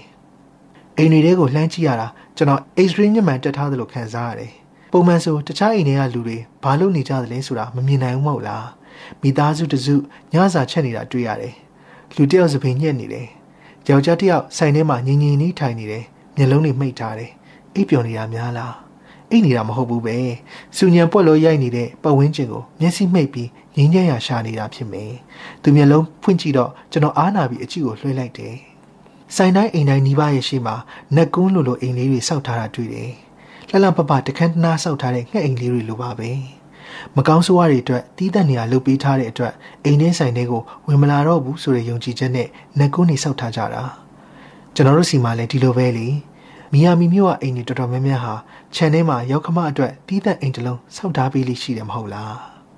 ရဲနာပစ္စည်းဆိုင်ကြော်ညာတဲ့ဆိုင်းမှုတချို့တွေ့တယ်။အယောင်တောက်တာမှန်သမျှအကုန်ရမည်တဲ့။အိမ်သာခွက်ကြော်ညာလည်းတွေ့တယ်။ပျော်စရာအိမ်သာပျော်စရာဘောအဆိုပဲ။ဟုတ်တယ်ထိုင်းလူမျိုးတွေဟာပျော်ရွှင်မှုအကြောင်းကိုမစင်စားဘူးဆိုပေမဲ့ပျော်ရွှင်မှုဆိုတဲ့စကားလုံးကိုတော့တွင်တွင်ကြီးသုံးကြတာ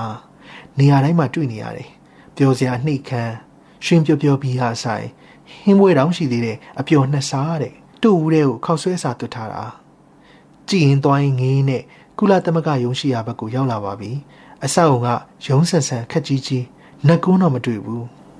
ကုလသမဂ္ဂလို့ပြောလိုက်ရင်ပျော်ရွှင်မှုနဲ့တွဲမြင်တဲ့သူခက်ရှားရှားပါဒါပေမဲ့ကုလသမဂ္ဂအဖွဲ့မှာပျော်ရွှင်မှုဒုက္ခဗေဒနဲ့ပတ်သက်ပြီးတာဝန်ယူထားတဲ့သူအနေချင်းတော့ရှိပါတယ်ကုလသမဂ္ဂဗျူရိုကရေစီအရတော့ပျော်ရွှင်မှုဆိုတဲ့စကားဘယ်တော့မှမသုံးဘူးပေါ့ဆူရီယက်ဆိုတဲ့ထိုင်းမျိုးသမီးတယောက်နဲ့ဒီရုံးမှာတွေ့ဖို့ချိန်ထားပါတယ်အမေရိကကျွန်တော်တငယ်ချင်းတယောက်ကဆူရီယက်နဲ့ သွားတွေ့ဖို့အကြံပေးလိုက်တာထိုင်းလူမျိုးတွေရဲ့ပျော်ရွှင်မှုအကြောင်းတစိမ့်တသေးတာပြောပြနိုင်မယ်တဲ့ဆူရီယက်ကကျွန်တော်ကိုပြုံးပြီးနှုတ်ဆက်တယ်ကော်ဖီတောက်ရင်စကားပြောဖို့ရုံးကန်တင်းကိုကျွန်တော်တို့သွားကြတယ်ဆူရီယက်ကအသက်35ဝန်းကျင်လောက်ရှိမယ်အိမ်တော်မရှိဘူးမိဘတွေနဲ့နေတယ်အိမ်တော်မရှိတဲ့ထိုင်းအမျိုးသားအမျိုးသမီးတွေအတွက်မိဘနဲ့နေတယ်ဆိုတာဘာမှမဆန်းပါဘူးအနောက်တိုင်းမှာလို့အရွယ်ရောက်တာနဲ့အိမ်ခွဲနေလိမရှိကြဘူးထိုင်းလူမျိုးတွေဘာလို့ဒီလောက်တောင်ပြောနေကြရလဲဆူရီယက်ကိုကျွန်တော်မေးလိုက်တယ် ကျမတို့လူမျိုးကဘာမှအသေးအံမဖြစ်ကြဘူးရှင်ဘာပဲဖြစ်ဖြစ်လက်ခံနိုင်ကြတယ်ဘလို့နမူနာပြောပြမယ်ရှင်တို့အမေရိကမှာလူတယောက်ချော်လေးတယ်ဆိုပါစို့ဘယ်သူမှဘာမှမပြောဘူးဘာမှမဖြစ်တယ်လို့နေတတ်ကြတယ်ကျမတို့ထိုင်းတွေကတော့အဲ့လိုမဟုတ်ဘူးဝိုင်းရကြတယ်အားရပါရရေးမယ်ပြေးသွားပြီးထူပေးမယ်ဒါမှမဟုတ်ရင်ရင်းနဲ့ထူပေးမယ်ခင်ဗျားတို့မှစိတ်ညစ်စရာမရှိဘူးလားစိတ်ညစ်စရာရှိတာပေါ့ဒါပေမဲ့ ကိုဘာမှမတက်နိုင်တဲ့အခြေအနေတွေလည်းရှိရလေတခြားအရာတွေကိုပြောင်းလဲလို့မရတဲ့အခါကိုကိုကိုပြောင်းလဲလိုက်တာဒီချင်းကကျမတို့လူမျိုးနဲ့အဆင်ပြေတယ်လူတယောက်ကိုစိတ်ဆိုးတယ်ဘာမှလုပ်လို့လည်းမရဘူးဆွဲထိုးခြင်းနဲ့ထိုးလို့မရဘူးဒီတော့အသက်ပြင်းပြင်းရှူစိတ်ကိုလျှော့လိုက်တယ်မဟုတ်ရင်တရက်လုံးဆက်ပြီးစိတ်ညစ်နေရမှာလေသူပြောတဲ့အတိုင်းဆိုအသက်ရှူသလိုလွယ်လွယ်လေးပါလားကျမထင်တယ်အမေရိကဟာကမ္ဘာမှာစိတ်ဖိစီးမှုအများဆုံးနိုင်ငံတစ်နိုင်ငံဖြစ်နိုင်တယ်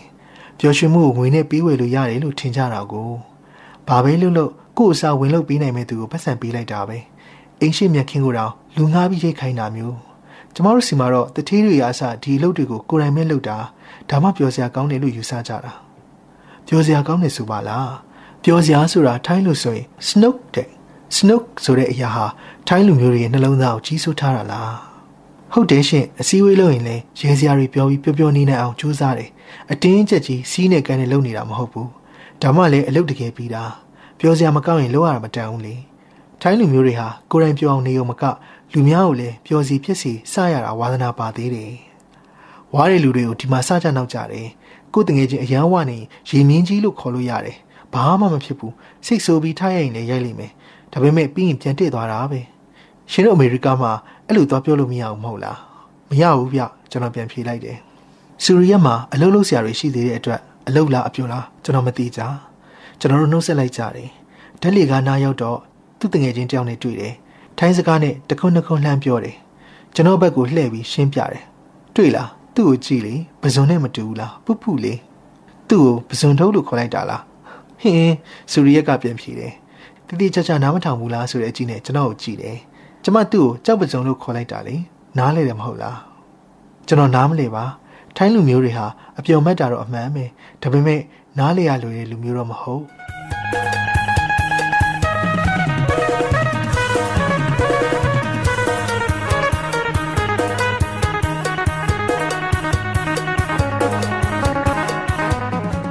ထိုင်းလူမျိုးတွေရဲ့တီးခံနိုင်စွမ်းလှစ်လျူရှုနိုင်စွမ်းကိုလေ့လာရင်ကျွန်တော်မောတော်မောလာတယ်ဘလို့ဖြစ်ဆိုးတွေပဲကြုံလာပါစေအေးလူလူနေတတ်တဲ့သူတွေပါလား 2004ဆူနာမီငလျင်တန်းကြောင့်ထိုင်းနိုင်ငံမှာလူတွေထောင်ပေါင်းများစွာအသက်ပေးလိုက်ရတယ်ဒါပေမဲ့အစိုးရကဘယ်သူမှအပြစ်မတင်ကြဘူးကျူတင်သတိပေးချက်တွေအားနေတာကယ်ဆယ်ရေးစီစဉ်တွေနှောင့်နေတာစသဖြင့်အပြစ်တင်ခြင်းတင်လို့ရပါတယ်ကျွန်တော်တို့အမေရိကန်တွေလုံနေကြတွေပေါ့ကက်ထရီနာဟာရီကိန်းမုန်တိုင်းကြောင့်နယူးအော်လန်ပြည်နယ်မှာအပြည့်အစည်းတွေကြုံရတဲ့အခါတုန်းကအစိုးရကိုပဲအပြစ်တင်ခဲ့တာပဲကျွန်တော်တို့အတွက်အပြစ်တင်လို့ရမယ့်သူတယောက်ယောက်ရှိကိုရှိမှဖြစ်မယ်ဖျားသခင်ကလွှဲရင်ပေါ့ ဖျားသခင်ကတော့ကေစီစရာတွေများလုံးလို့လှည့်မကြည့်အားသေးဘူးထိုင်းလူမျိုးတွေကဖြစ်ပျက်သမျှကိုလက်ခံနေအဖြစ်ပျက်တွေကိုသဘောကျလို့လက်ခံတာမဟုတ်ဘူးထပ်ဖြစ်စေခြင်းလို့လက်ခံလိုက်တာလည်းမဟုတ်ဘူးရေရှိကိုကြည့်ပြီးလက်ခံလိုက်တာဒီဘဝမှာအဖြစ်ဆိုးတွေကြုံရပေမဲ့နောင်ဘဝဆိုတာရှိပါသေးတယ်ဆိုတဲ့ခံယူချက်နဲ့ဖြေတာကြတယ်အဆုံးအစမရှိတဲ့ဘဝပေါင်းများစွာမှာကောင်းမွန်တဲ့အရာတွေနဲ့ကြုံရဆုံရဖို့အခွင့်ရှိသေးတယ်နေပူတလဲမိုးရတလဲဆိုပါတော့ ဒီလိုခံယူချက်ထားလိုက်တဲ့အခါအပြစ်တင်နေုံနဲ့မပြီးသေးဘူးဆိုတာကိုလက်ခံလိုက်ကြတယ်ကံကြမ္မာနဲ့ရှေးရည်စက်ကိုပို့ပြီးအလေးထားလာကြတယ်ကျွန်တော်လည်းကျွန်တော်ရဲ့ကံကြမ္မာအကြောင်းကိုပိုသိချင်လာပြီဒီအတွက်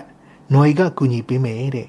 နွေကကျွန်တော်ကိုအကြမ်းမြင်ဆရာမတယောက်နဲ့တွေ့ဖို့စီစဉ်ပေးတယ်။ဆွေစဉ်မျိုးဆက်အကြမ်းမြင်ဟောလာတဲ့သူစိတ်ချရတယ်လို့နော်ရီကအာမခံတယ်။ထိုင်းနိုင်ငံမှာအကြမ်းမြင်ပညာကိုဆွေစဉ်မျိုးဆက်ထိမ့်သိမ်းလက်ဆင့်ကမ်းလိရှိတယ်။စကော့ကတော့ဒါတွေသိမယုံဘူး။ ဒါပေမဲ့အဖော်ဖြစ်လိုက်ခဲ့ဖို့တော့သဘောတူတယ်။စကော့ကယုတ်တိသမားဘာသာမဲကြောင်မဟုတ်လား။ထိုင်းနိုင်ငံလိုနေရာမျိုးမှာနေတော့သူ့အတွက်မယုံကျင်စရာတွေမိကွန်းထုတ်စရာတွေမကြခဏတွေ့ရတယ်။တခါတော့ကသူမနဲ့အိယာနိုးလာတော့လူတွေအားလုံးစက်ကူငှက်ရုပ်တွေခောက်နေကြတာတွေ့ရတယ်လမ်းပြီးဈေးတွေအစလုပ်ငန်းရှင်တွေအစုံအကုန်လုံးစက်ကူငှက်ရုပ်တွေခောက်နေကြတဲ့ဘာဖြစ်တာလဲလို့မေးတော့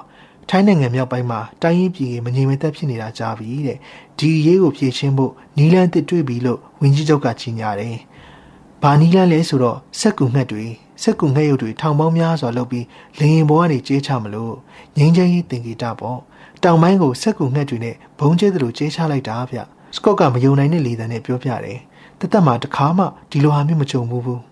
စကော့တူဇုံတွဲနဲ့ကျွန်တော်နဲ့၃ယောက်သားလမ်းချင်းလေးတစ်ခုကနေအကြမ်းမြင်ဆရာမစီကိုသွားကြတယ်လမ်းဘေးဈေးတွေလမ်းဘေးခွေးတွေအလှပြင်ဆိုင်တွေကိုဖျက်သွားရတယ်အိတ်တိန်ရောက်တော့လှေကားကနေအပေါ်တက်ကိုထက်တက်ရတယ်ခန်းထဲမှာဘာပရိဘောကမှမရှိဘူးမျက်နှာချက်ပန်ကတလုံးပဲရှိတယ်ကျမ်းပြင်မှာထိုင်းမျိုးသမီး၃-၄ယောက်စစ်တနက်ပြစ်တယ်လို့စကားပြောနေကြတယ်ထိုင်းစကားပြောရင်ဒီလိုပဲပြောမှရတယ်ထင်တယ်နောက်ခန်းတစ်ခုတည်းကိုရောက်သွားတယ်ဒီခန်းမှာလည်းပရိဘောကမရှိပါ နတ်ရုပ်တွေဖျားဆင်းကျူတော်တွေနဲ့ပြည့်နေတယ်နိုင်ငံဘက်မှာဟိန္ဒူနတ်ဖျားရုပ်တွေအစီရီထားထားတယ်ဟာနုမန်ခရစ်ယာနာပြီးတော့ကျွန်တော်စိတ်ဝင်စားဆုံးဂနက်ရှ်စင်နက်ဖျားဉာဏ်ပညာနဲ့ကြပြားစားပြီးကိုစောင့်ရှောက်ဖြန့်ချက်ပေးတဲ့နတ်ဖျားဖြစ်တဲ့အတွက်ကျွန်တော်စိတ်ထဲမှာသတိတရားရှိနေတယ်။ဒေါင်းတတောင်မှာဗုဒ္ဓဆင်းတုတော်ကိုတခြားဆင်တွေထက်ပိုပြီးမြင့်တဲ့ဆင်မှာတင်ထားတာကိုတွေ့ရတယ်။အခန်းကျမ်းမြင်ကအပြာနဲ့အစိမ်းအခန်းထဲမှာလေးပြီးစက်မရှိပါ။ တိတ်မကြောက်ကျွန်တော်ချွေးဆူလာတယ်။ကျွန်တော်တို့ကျမ်းပြင်မှာဒူးထောက်ပြီးအကြားမြင်ဆရာမအောင်စောင့်ရတယ်။နော်ရီကနက်တွေကိုဆက်ဖို့ပစ္စည်းပစ္စည်းတွေတောင်းဝေဖို့ခဏထွက်သွားတယ်။စကော့ကိုကြည့်ရတာပိုပြီးမယုံသင်ကဖြစ်လာပုံပဲ။။နွေပြန်ရောက်လာတော့လက်ထဲမှာပလတ်စတစ်အိတ်အိတ်ပါလာတယ်။အိတ်ထဲမှာနွားနုနှစ်ဘူး၊ပိုက်နှစ်ချောင်း၊ပက်ဆီဘူးနှစ်ဘူးပစ္စည်းတွေနဲ့အတူဘတ်ငွေ39ဘတ်ကိုရွှေစည်းမှုတ်ထားတဲ့ကလပ်လေးပေါ်မှာတင်လိုက်တယ်။စကော့ကကျွန်တော်ကိုလေးသံနှိမ်ပြီးပြောတယ်။ ပက်ဆီမကပ်ပဲကိုကာကိုလာကင်ဘာဖြစ်မယ်ထင်တယ်လေ။ကျွန်တော်သူ့ကိုတထောင်နဲ့တွတ်ပြီးတိတ်တိတ်နေခိုင်းလိုက်တယ်။အချားမြင်ဆရာမရောက်လာပါပြီ။တက်လက်ပိုင်းရွယ်ပိန်သွဲသွဲမျိုးသမီးတယောက်ပါ။တီရှပ်နေရာဝတ်ထားတယ်။လေဘင်းမှာလေမော်ရောင်ပေါ်ဝါပတ်ထားတယ်။ဘဝစလက်မောင်းတစ်ဖက်ပေါ်ကျနေတယ်။စပင်ချစ်ချစ်စီးထားတယ်။ကျမ်းမြင့်ပေါ်မှာတင်ပလင်ခွေထိုင်လိုက်တယ်။သူ့ဘေးမှာကက်ပြားတစ်ထုပ်ချထားတာတွေ့ရတယ်။ပက်ပစီကတ်ထားတဲ့ကလပ်ပေါ်မှာရှိတဲ့ဖျောင်းနိုင်တွေကိုမီးညှိလိုက်တယ်။ ကျွန်တော်ကိုလိုက်ဆိုဖို့ပြောပြီးထိုင်းဘာသာနဲ့စကားတချို့ရွတ်ပြတယ်။နော်ဤကကျွန်တော်နားနာကိုကပ်ပြီးတူးတူးလေးပြန်ပြောပြတယ်။ကျွန်တော်ရှာရီလိပ်ပြီးမနှင်းလိုက်ဆိုရတယ်။ဒါပေမဲ့ပြီးအောင်ဆိုလိုက်နိုင်ပါတယ်။ဆီယာမရဲ့မျက်လုံးတွေမှိတ်ထားတယ်လက်အုပ်ချီထားတယ်လက်အုပ်ချီခြင်းဟာထိုင်းလူမျိုးတွေရဲ့ဆူတောင်းတဲ့အမူအရာတစ်ခုဖြစ်သလိုနှုတ်ဆက်တဲ့အခါမှာလည်းအသုံးပြုကြတယ်ဆီယာမအမွှေးတိုင်တတိုင်ကိုယူတယ်မော်ချိန်လုံးလိုမျိုးလက်ထဲမှာကင်ပြီးရမ်းနေနှက်ကန်းတွေလှုပ်နေပြီမဲ့ဘာတမ်းမှမထွက်ဘူး နော်ရီကကျွန်တော်ကိုတူးတူးရှင်းပြတယ်နက်တွေဝိညာဉ်တွေကြွလာမယ့်အချိန်ကိုစောင့်နေတာမြင်မြန်လာပါစေကျွန်တော်ဆုတောင်းမိတယ်ခြေထောက်တွေတောက်နေပြီနှစ်ဖူးကချွေးတွေမျက်စိထဲဝင်ပြီးဆက်နေပြီရုတ်တရက်ဆီယာမတကူလုံးလှုပ်လာတယ်ဝိညာဉ်ပူးနေပြီဖြစ်တဲ့အကြောင်းຫນွေကရှင်းပြတယ်။ပူးဝင်သွားတဲ့ဝိညာဉ်ကအမျိုးသားတစ်ယောက်ဖြစ်မယ်ထင်တယ်။ဆီယမရဲ့စကားသံတွေကိုဟန်အမူအရာတွေကယောက်ျားလိုဖြစ်သွားတယ်။ခြေဟန်လက်ဟန်တွေကအစမန်ပါလာတယ်။အတန်လည်းမာလာတယ်။ ຫນွေကသူ့ကိုဆီယာမလို့မခေါ်တော့ဘူး။ဆီယာလို့ပြောင်းခေါ်တယ်။ဆီယာမ sorry ဆီယာကကျွန်တော်အကြောင်းတွေကိုတစ်ခုပြီးတစ်ခုပြောပြတယ်။အခုဘဝအကြောင်းတင်တာမကဘူး။အရင်ဘဝတွေကဖြစ်ခဲ့ပြုခဲ့တာတွေပါပါတယ်။ကျွန်တော်ဟာအရင်ဘဝတရုတ်ပြည်အကြောင်းစာအုပ်တအုပ်ရေးခဲ့ဘူးတဲ့စာအုပ်ကမခန့်လေးစားအရေးသားတွေများလို့လူကြိုက်များခဲ့ဘူးတဲ့ကောင်းပါတယ်အရင်ဘဝဝေဖန်မှုကိုအခုဘဝရောက်မှကြားရတဲ့ပထမဆုံးသောစာရေးဆရာပေါ့ ဗုဒ္ဓအကြောင်းရေးမယ်ဆိုရင်သတိထားပြီးရေးပါမရေးတဲ့ရင်လူတွေပြောတာဆိုတာခံရမယ်ဆရာမသို့မဟုတ်ဆရာကနောက်ဆုံးအနေနဲ့အကြံပေးပြီးထွီကနေအနီရောင်ရည်တွေကိုရွှေရည်စင်ခွက်တစ်ခုတည်းထွေးချလိုက်တယ်ကွန်တရီလို့ထင်တာပဲကွန်တရီပဲဖြစ်ပါစေအားရပါရထွေးလိုက်တာကျွန်တော်လန့်အောင်လန့်သွားတယ်ဒါရီအားလုံးဟန်ဆောင်နေတာပါဗျာစကော့ကလေတံနဲ့ပြောတယ်ကျွန်တော်သူ့ကိုတထောင်နဲ့ထပ်ပြီးတွတ်လိုက်တယ်ဆီယာမသို့မဟုတ်ဆီယာပါဇက်ကဟော့စတန်တွေဇက်တိုက်ထွက်လာတယ် နော်ီတယောက်မနှင်းအမိလိုက်ပြီးဘာသာပြန်ရတယ်ဟောတာတွေကအစုံပဲလုံးဝမှားနေတဲ့အချက်တွေလည်းပါတယ်ကျွန်တော်ကိုထိုင်းစကားတက်တယ်လို့ပြောတာလုံးဝမှားနေတယ်တချို့မှန်တာတွေလည်းပါပါတယ်အကြံပေးချက်တွေလည်းပါတယ်ကျွန်တော်မိမကိုစိတ်ချမ်းသာအောင်ဘယ်လိုပဲပုံဆောင်ရွက်ပေးရမယ်ဆိုတဲ့ပြန်ပြောလို့မသိတဲ့အရာတွေလည်းပါတယ်ပြီးတော့သူ့အနေနဲ့လုံးဝကြိုမသိထားနိုင်တဲ့အချက်တွေလည်းပြောပြသွားတယ်ကျွန်တော်မှမွေးစားသမီးကြောက်ရှိတယ်တဲ့ဟုတ်တယ်ကျွန်တော်နဲ့ကျွန်တော်ဇနီးကာဆက်စတန်က မိန်းကလေးတယောက်ကိုမွေးစားထားတာကျွန်တော်ပါဇက်ပိတ်သွားတယ်ဘာပြောရမလဲမသိဘူးကျွန်တော်မိကုန်းမေးရမယ်လှည့်ရောက်ပြီကျွန်တော်ကမေးစရာမေးခွန်းဆိုလို့နှစ်ခုပဲရှိပါတယ်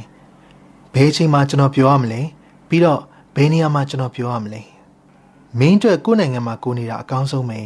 အရာရာကိုသိပြီးစိတ်ပူမနေပါနဲ့သူများတွေမှာရှိတဲ့အရာတွေကိုမနာလိုမဖြစ်နဲ့တဲ့အကြံပေးချက်ကအကောင်းပါတယ်သူကကျွန်တော်မိတယ်မင်းဖះကိုယုံသလားဒုက္ခပဲဘ လူဖះပါအကြမ်းမြင်ဆရာသူမဟုတ်ဆရာမကိုတော့မလင်ကောင်းတင်နေပြီးတော့ကျွန်တော်ကိုယ်တိုင်လည်းကိုကိုကိုဘာကိုယုံကြည်တယ်လဲဆိုတာမသိကြဘူးမော်လ်ဒိုဗာမှာတွေ့ခဲ့တဲ့လူပစကားကိုရုတ်တရက်သတိရသွားတယ်50-50ပါပဲခမရလို့ကျွန်တော်အမြန်ပြန်ဖြေလိုက်တယ်သူကကြည်နဲ့သွားပုံပဲအခန်းထဲကတခြားသူတွေလည်းအခုမှတက်ပြင်းချနိုင်နေဂနက်ဖះကိုတော့ယုံနေမဟုတ်လားမင်းမအညိုရောင်ရုပ်တုတစ်ခုရှိတယ်လीဗျာဟုတ်ကဲ့ရှိပါတယ်ဘလို့ ထိုင်နေတဲ့ပုံစံနဲ့ရုပ်တုမဟုတ်လားဟုတ်တယ်ဒါပေမဲ့ဂနက်ရုပ်တုကိုတည်တည်ချာချာဂယူးဆိုင်ဖို့ပြောတယ်အချိန်မှန်မှန်ပန်းကက်ရမယ်ဆူတောင်းရမယ်ဒါဆိုရင်ပြဿနာတွေကုန်ရှင်းသွားမယ်တဲ့လုပ်ပါမယ်လို့ကျွန်တော်ကတိပေးလိုက်တယ်ဆီယာမသူ့မဟုတ်ဆီယာရဲ့တကူလုံးတုံသွားတယ်ဆီယာမပြန်ဖြစ်သွားပြီအချိန်ပြည့်ပြီအပြင်ကိုပြန်ထွက်တော့ရာသီဥတုကပူနေတယ်စကော့နဲ့ကျွန်တော်အနားမှာရှိတဲ့စတိုးဆိုင်ကနေဘီယာဝယ်ကြတယ်ဘီယာတောက်ရင်ဆော့ဆော့အတွေ့အကြုံကိုပြန်ဆွေးနွေးကြတယ် သူပြောတဲ့အရာတွေကဘလို့မှကြိုပြီးမသိနိုင်တဲ့အရာတွေလေဘလို့သိနေတာလဲလွယ်ပါတယ်စကော့ကပြောတယ်ရုပ်တိရှိရှိစဉ်းစားလိုက်ရင်သူဖြေတဲ့အဖြေတော်တော်များများလူတိုင်းမေးလေးရှိတဲ့လူတိုင်းအတွက်မှန်နိုင်တဲ့အဖြေမျိုးတွေမဟုတ်လားမွေးစားကလေးရှိတယ်ဆိုတာလဲမှန်ပြောလိုက်တာဖြစ်နိုင်တယ်မွေးစားကလေးရှိတာအထိုင်းမှာတိတ်ထူးဆန်းတာမှမဟုတ်တာဒါဆိုကျွန်တော်မှအညူရောက်ဂနက်ရုပ်ထုရှိတယ်ရုပ်ထုကထိုင်နေတဲ့ပုံစံထုထားတယ်ဆိုတာရောကျွန်တော်ပြန်မေးလိုက်တယ် ဒါလည်းလွယ်ပါတယ်နိုင်ငံခြားသားတော်တော်များများဂနက်ရုပ်ထုဝေလေးရှိတယ်ဂနက်ရုပ်ထုတော်တော်များများကလည်းအညူရောက်နေများတယ်ဒါပေမဲ့စကော့ရဲ့အတန်မှာတည်ကြမှုနည်းနည်းရော့နေသလိုထိုင်းလူမျိုးတွေရဲ့ဘဝဟာစိတ်ဝင်စားဖို့ကောင်းတယ်ကံကန်းအကျိုးဆိုပြီးခံယူထားတော့ကိုယ်ကံကြမ္မာကိုဖန်တီးလို့မရတော့ဘူးကြောက်ဖို့ကောင်းသလိုလွတ်လပ်ပေါ့ပါသွားသလိုလည်းခံစားရတယ်ဘာလို့လို့ဘာမှမထူးဆိုရင်ဘဝထင်သလောက်မလေးတော့ဘူး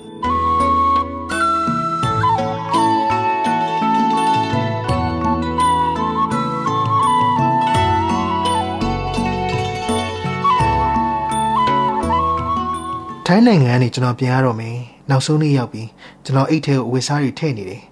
နော်ရီကထုံးစံအတိုင်း TV ကြည့်နေတယ်ထိုင်းပြည်အကြောင်း TV မှာလာနေတယ်ထိုင်းပြည်အကြောင်းလာတာတိတ်မထူးဆန်းပါဒါပေမဲ့အခုပြနေတဲ့အစီအစဉ်မှာဘရင်ငယ်စဉ်ဘဝကပုံရိပ်တွေကိုပြနေတာပြီးတော့ TV လိုင်းတိုင်းမှာဒါပဲလာနေတယ်တခုခုတော့တခုခုပဲတဲ့ຫນွယ်ကပြောတယ်ကျွန်တော်ရုပ်ချစ်လန့်သွားတယ်ဘရင်နဲ့ရဆန္ဒများလားဘရင်ကိုအင်မတန်ချစ်တဲ့ထိုင်းလူမျိုးတွေအတွက်တော့ဒုက္ခပါပဲ ကျွန်တော်အတွက်လည်းဒုက္ခရောက်မယ်လေရင်ခွင်းသာပိတ်သွားရင်ကျွန်တော်ခီးစဉ်ပြက်ပြီလေရင်ခွင်းဆင်းဖို့နိုင်ပိုင်းပဲလိုတော့တာတော်တော်တကူအောင်ဆန်တဲ့စိတ်ပဲကျွန်တော်ကိုကျွန်တော်လည်းသဘောပေါက်သွားတယ်ကုသိုလ်ကောင်းမှုနဲ့တော်တော်ဝေးပါသေးတယ်အာနာသိန်းနာဗျစကော့ကဟိုဘက်ခန်းကနေလှမ်းអော့ပြောတယ်ကျွန်တော်စိတ်ထဲဖြစ်သွားတာ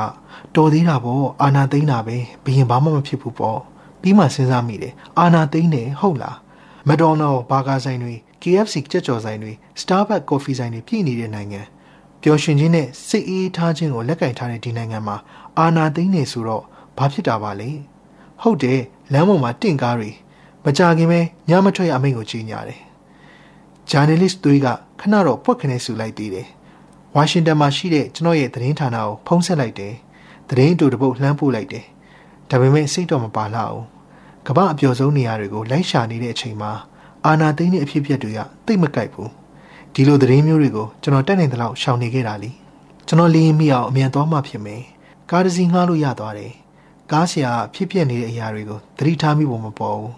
လေရင်ကွင်းကိုသွားတဲ့အညံလမ်းမှာကားရှင်းနေလို့သဘောကျနေတဲ့ပုံပဲလေရင်ကွင်းကိုသွားတဲ့လမ်းမှာကြော်ညာဆိုင်ဘုတ်တစ်ခုတွေ့လိုက်တယ်ဟိုတယ်ကြော်ညာတစ်ခုပါဖြူဖွေးနေတဲ့ကမ်းခြေကြည်လင်းနေတဲ့ရေပြီးတော့စာရေးထားတယ်နက်ပြည်ရောက်ဖို့လွယ်လွယ်လေးပါတဲ့ ရုတ်တရက်ကျွန်တော်စဉ်းစားမိတယ်အာနာသိန်းအရေးခင်းကာလအလယ်မှာဒီဆိုင်ဘုတ်ကိုတွေ့ရတာရီဖို့တော့ကောင်းတာပြီးတော့နက်ပြည်ရောက်ဖို့လွယ်လွယ်လေးဆိုရင်ပျော်စရာကောင်းပါမလား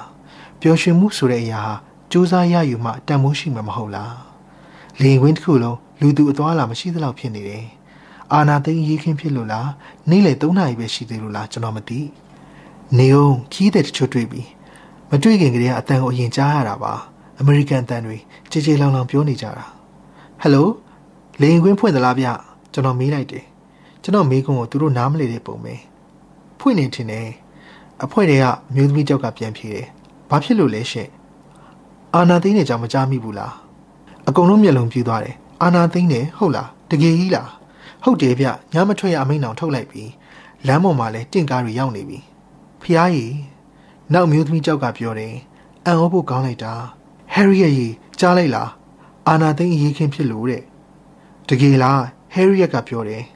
ကျွန်တော်ကိုလည်းအံ့အားသင့်တဲ့မျက်လုံးနဲ့ကြည့်တယ်မသိရင်ကျွန်တော်ကိုယ်တိုင်ပဲအမိန့်ပေးပြီးအာနာသိန်းခိုင်းလိုက်တယ်လို့လို့ဘာလို့အာနာသိန်းတာလဲရှင်ရှင်သိလားကျွန်တော်ဘာပြန်ဖြေရမလဲမသိပါတကဘာလုံးမှာတစ်ချိန်လုံးဖြစ်နေတဲ့ကိစ္စပဲမဟုတ်လားတော်တော်လေးရှုပ်ထွေးတယ်ဗျကျွန်တော်ပြန်ဖြေလိုက်တယ်ဟယ်ရီကလည်းချိန်နဲ့သွားတယ်လိန်ခွင်းမပိတ်ပါအာနာသိန်းရေးခင်းက အသေးစားအောင်ကြွားမှုတစ်ခုဖြစ်ပါလိမ့်မယ်မကြခင်တင့်ကားတွေလည်းတက်သေးကိုပြန်ကြမယ်စီးပွားရေးလုပ်ငန်းတွေပြန်လည်ပတ်ကြမယ်စူစီဝေါကလပ်ထဲကအမျိုးသမီးတွေလည်းစင်မြင့်ပေါ်ပြန်တက်ပင်ပေါင်ဘောလုံးတွေနဲ့တဘာဝလွန်ဖြစ်ရတွေလှုပ်ပြကြမယ်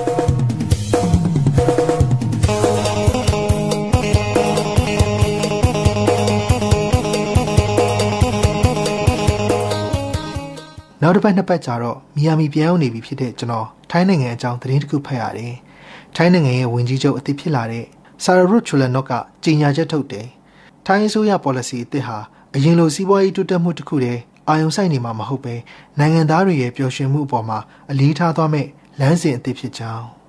ပျော်ရွှင်မှု policy ကျင့်သုံးမဲ့စစ်တပ်အစိုးရဆိုပဲသတင်းကိုဖတ်ပြီးကျွန်တော်ပြုံးမိတယ်။တာမန်ပြုံးမဟုတ်ဘူးစစ်မှန်တဲ့အားရပါးရရှိတဲ့ထိုင်းပြုံးမှာ တကယ်ပြောတာခမည်းတော်ကျွန်တော်မျက်နှာကိုမြင်ရရင်သဘောပေါက်လိမ့်မယ်ကျွန်တော်မျက်လုံးတွေလည်းပြုံးနေတာကို